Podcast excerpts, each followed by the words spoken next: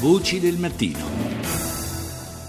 Abbiamo sentito sui 25 anni, si celebreranno domani appunto, della Convenzione sui diritti dell'infanzia e dell'adolescenza, abbiamo sentito il parere appunto istituzionale, per così dire, insomma, di Giacomo Guerrera, presidente dell'Unicef Italia. Eh, diamo adesso il benvenuto a Marco Scarpati, avvocato, esperto in diritto dei minori, docente di tutela dei diritti umani. Buongiorno Scarpati. Buongiorno. Abbiamo sentito appunto il punto di vista dell'Unicef, ma qual è il punto di vista a riguardo di questa convenzione di chi sul campo si batte quotidianamente per i diritti dell'infanzia e dell'adolescenza? È che ce n'è ancora molto da fare di cammino. La convenzione è certamente importante ed anzi è piena di eh, particolari che sarebbero da applicare. Peccato che sarebbero da applicare e in Italia siamo ancora molto lontano da applicarne il 10%. Ecco. Quali sono i principali buchi neri, tra virgolette?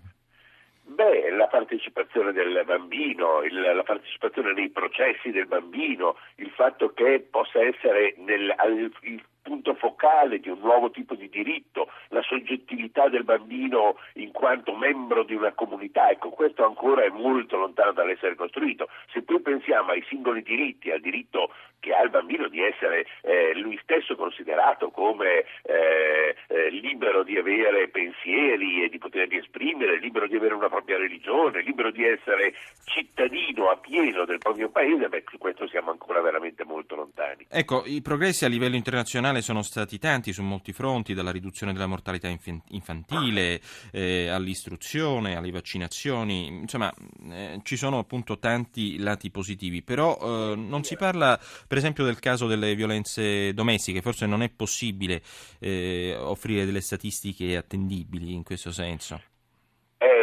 Bambino è soprattutto nel nostro paese, ma anche in molti altri paesi del Mediterraneo, dell'Africa dell'Asia al centro di fortissime violenze domestiche.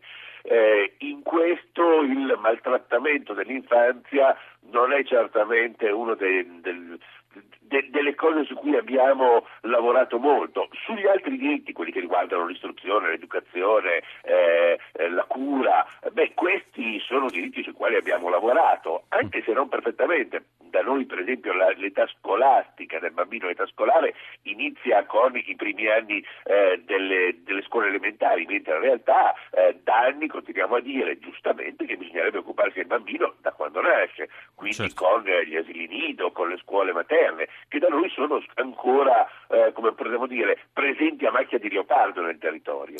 Senta, poi un'altra cosa interessante è che effettivamente la Convenzione eh, è stato il trattato sui diritti umani maggiormente ratificato nella storia, con 194 stati eh, firmatari appunto, però ci sono eh, anche in questo caso de, de, degli assenti non da poco, ecco, tra virgolette. Sì, in realtà i due paesi che non l'hanno mai ratificata sono eh, la Somalia e gli Stati Uniti, per due motivi opposti. La Somalia perché purtroppo definire lo Stato in questo momento è una cosa complicata, non avendo in realtà una vera e propria conformazione di Stato, non ha un ordinamento unico nazionale.